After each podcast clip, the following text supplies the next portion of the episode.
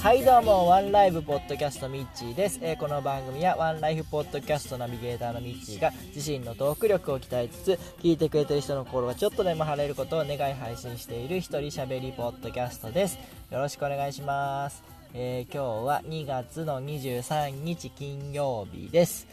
えー、今日はですね、まず、えー、そうですね、今日先ほど、えー、ポッドキャストをいろいろされておられる、えー、ダーさんという方とお会いしてきました。あのー、まあ、岡山で、えー、配信されている方っていうことで、えー、ちょっと前から、え、知ってたんですけども、あの、初めてお会いしましてですね、えー、あのー、ポッドキャスターに初めて会いました、僕。で、あの、結構昔からされている方でですね、あの、ポッドキャストの歴史というか、えー、過去こんなことがあったよとか、えー、こういう感じで、え今になってるんだよっていう話を聞いたりですね、えいろんなコミュニティですとか、いろんな、あの、ポッドキャスターさんともしお知り合いなので、そういう方のお話とか聞かせていただいて、あの、めちゃめちゃ面白かったですね。はい。で、えまあ、今後、いろいろやりたいなっていう話があって、えー、まあ、いろいろ一緒にいろんな活動をさせてもらうことになると思うんですけども、とりまずですね、えー、僕が、えー、オフ会とか、あの、東京の方でやってるの一回参加してみたいんですよね、みたいな話をしたらですね、えー、じゃあ岡山でやろうよっていう話になりまして、えー、なんとですね、日にちが、えー、一応まだ予定なんですけども、4月21日の土曜日に、え岡山近辺のえー、ポッドキャスターさんが集まるオフ会というのをですね、えー、僕とダーさん主催でやろうじゃないかということになりましてですね、え、その名もですね、晴れの国ポッドキャストオフ会を略して、えー、晴れポフという、えー、ネーミングでですね、やろうということになりました。まあ、あの、これから具体的なことは決まっていくと思うんで、まずは、あの、岡山近辺の方、どれくらいいるのか僕はもう全然わかんないんですけども、えー、来ていただけたら嬉しいなというふうに思います。はい。で、えー、まあ、またダーさんとは話を進めながらですね、いろいろ Twitter なり、えー、このランライブの方でも発信していきたいと思いますんで、えー、今後の情報をお待ちください。はい、えー、それからですね、今日はもう1点前置きとして、えー、ピョンチャンオリンピックのですね、えー、宮里さん、女子フィギュアフリーディシジョン、なんだっけ？フリー、女子フリーの宮原聡子さん、えー、4位でした。残念でした。はい。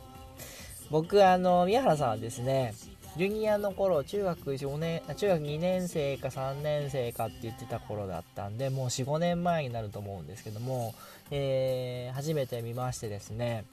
で、フィギュアって、あのー、やっぱ欧州の選手みたいに背が高くてスラッとしてる人の方が美しく見えると僕個人は思って、思うんですよ。で、まあ、ジャンプのその回転力とかはまああの日本人でも十分いけるんですけどもあのやっぱり演技のその美しさとかダイナミックさとかを考えると欧州の選手の方がやっぱり僕はいいなっていうのがあってですね、えー、宮原さんはその中学2年生3年生の頃はもう今も小さいんですけどももっと小さくてですねあのー、本当小学生かっていうぐらいの感じだったんですけども、で、僕はそういう選手は、うーん、あんまり綺麗には見えないとずっと思ってたのが、あの、宮原さんを見た時にですね、めちゃめちゃこう、綺麗だなって思って、で、一気にその僕の価値観を覆してくれて、すごいファンになってでそれからずっと応援してですね浅田真央さんが引退されたりとか、あの宮原がどんどんこう優勝いろんな選手権で優勝したりとか名前が挙げられるたびにですね、えー、おついに来たとか、えー、ついにオリンピックとかっていう風に思ってたのがようやくですねえー、オリンピック代表に選ばれましてピョンチャン五輪で、えー、滑ってですね、えショートの方も自己ベストだったしあのフリーの方もですね、えメダルは取れなかったんですけども自己ベストで、えー、ノーミスのミスパーフェクトとそ、えー、言われてるだけあってですねノーミスで、えー、滑り切ったっていうのがですねもう本当に感動しまして、えグッときましたね。あれは良かったなと思って。で今回もメダル取れなかったらもう上の3人がもう化け物としか言いようがないと思います。あの世界記録を塗り替え塗り替えっていうロシアのあの2人はもうあの全盛期の羽生結弦が2人いるようなもんだと思ってですね、えー、もう諦めてましたし今日あの3位になったちょっと名前を忘れしましたけどもあの子もですね、えー、自己ベストを大幅に更新して銅メダル取ったんでもうやっぱ今回の大会の女子はですねあのやばかったと。もう自分の語彙語彙力のなさを恥じるんですけどももうやばかったら一言に尽きると思います。はい。まあそんな感じで、えー、田さんとお会いしましたという話とですね、フィギュアの女子の話をしたかったんで、えー、その2点を前置きさせていただいてですね、えー、今日は昨日の続きの話、えー、奥穂高岳日本第3位の山に登りましたよという話をしていきたいと思うんですけども、えー、昨日までの、えー、ダイジェストですけども、えー、まあ、大学1年生の頃に夏合宿で日本第3位の山奥穂高岳に登ることになりましたと。で、え、まあ、そのきっかけは僕の好きだった子と一緒に、え、星を見るのが目的だったんですけども、え周りの子らはみんな行かないということになり、え結局僕1人で行くことになったと。で、えー、全く話したこともないような先輩方と一緒に山を登ることになったんですけども、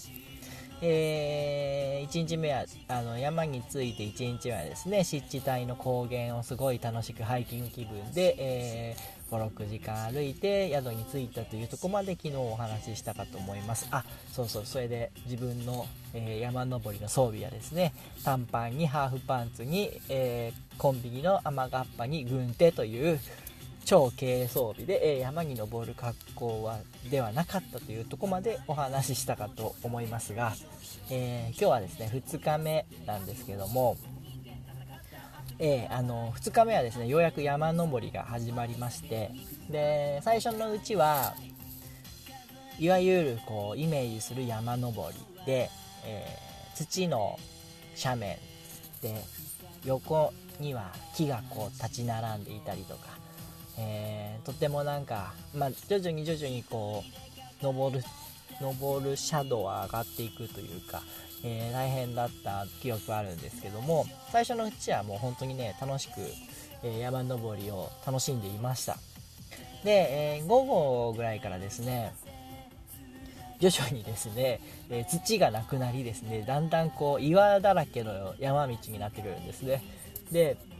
あれは何ていう花崗岩と言いますか何と言いますか白い大きな岩の中をこうすり抜けていくような感じで、えー、まあでもあの天気良くてですね、えー、気持ちよくそこも登りまして、えー、夕方4時か5時ぐらいに、えその奥穂高岳の中腹ぐらいにあるバンガローロッジの方に到着しました。でまあねあのそこまではすごく楽しい山登りで片付く話なんですけども問題になったのは次の日の3日目でしてあのー、本当に大変だったんですけども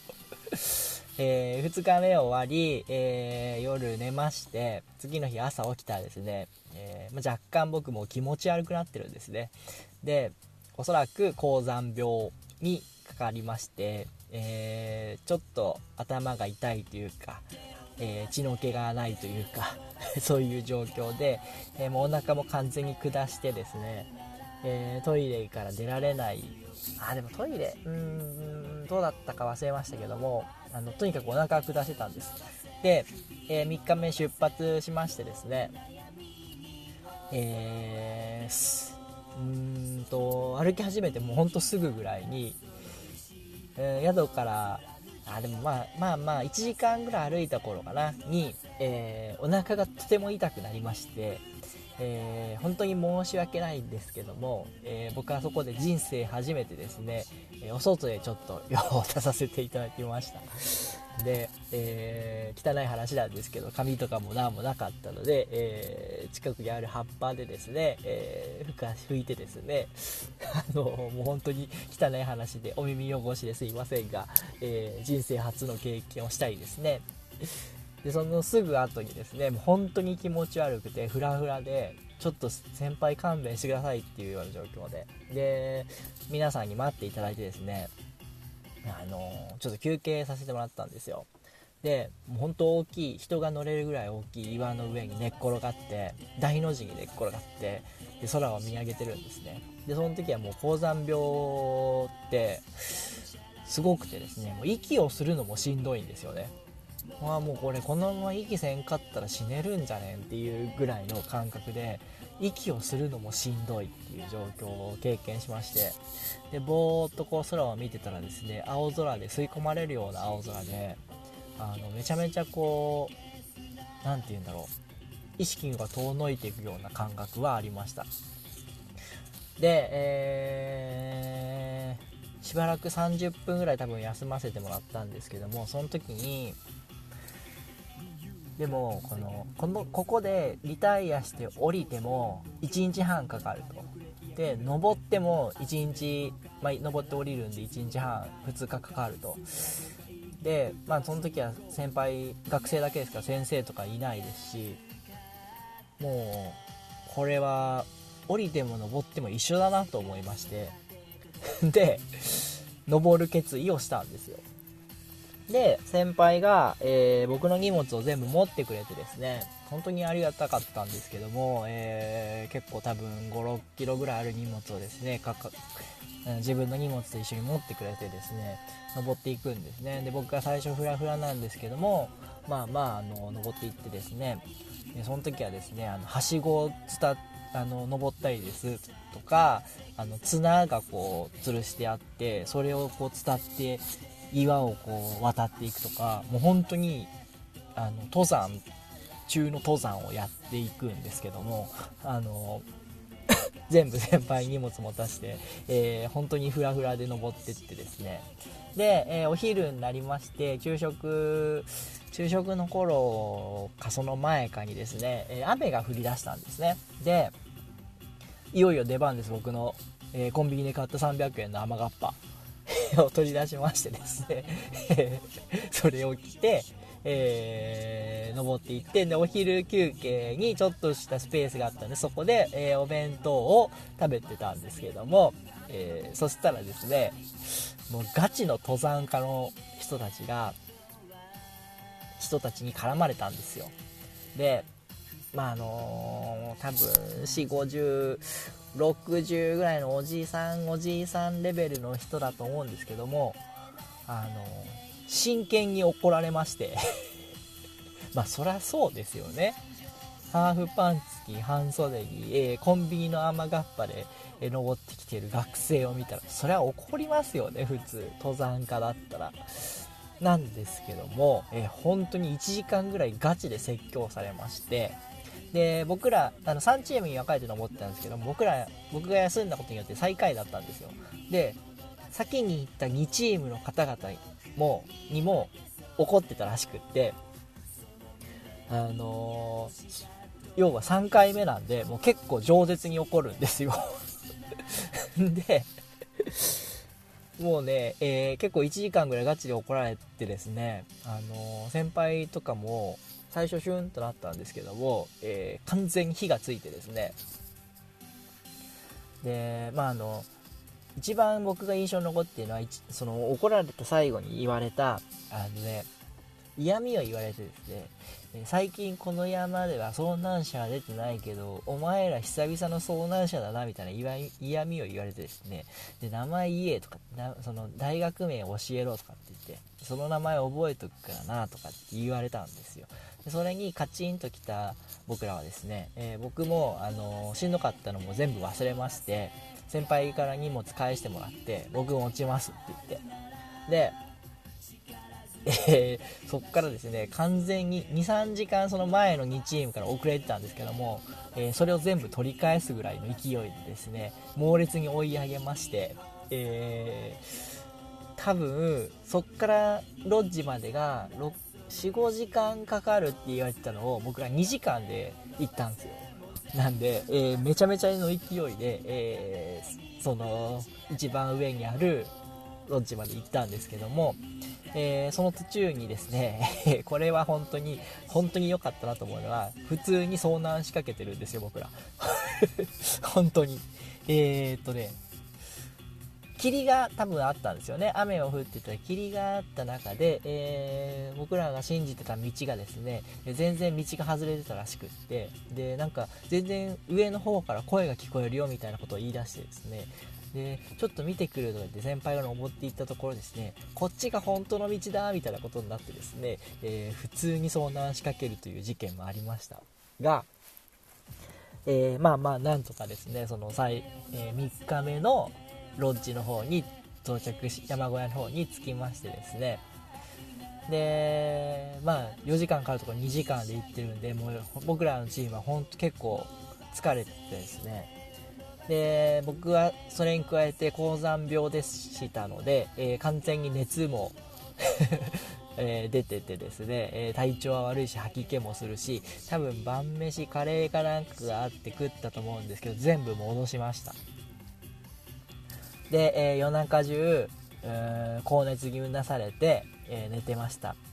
ということはですね一番の目的だった星を見ることもなくですね、え流れ星の一つも見ることもなくですね、え苦しんでいました。で、えー、3日目の方がこれで終わったんですけども、えー、そろそろお時間とか来ましたんで、ラスト4日目はですね、もうあと降りていくんですけども、えー、この辺の話はまた明日したいなと思います。はい。はい、えー、じゃあ今日はこの辺りで終わりにしたいと思います。それでは皆さん本日も良い一日をお過ごしください。あだし天気になれ。なんとかする当たり前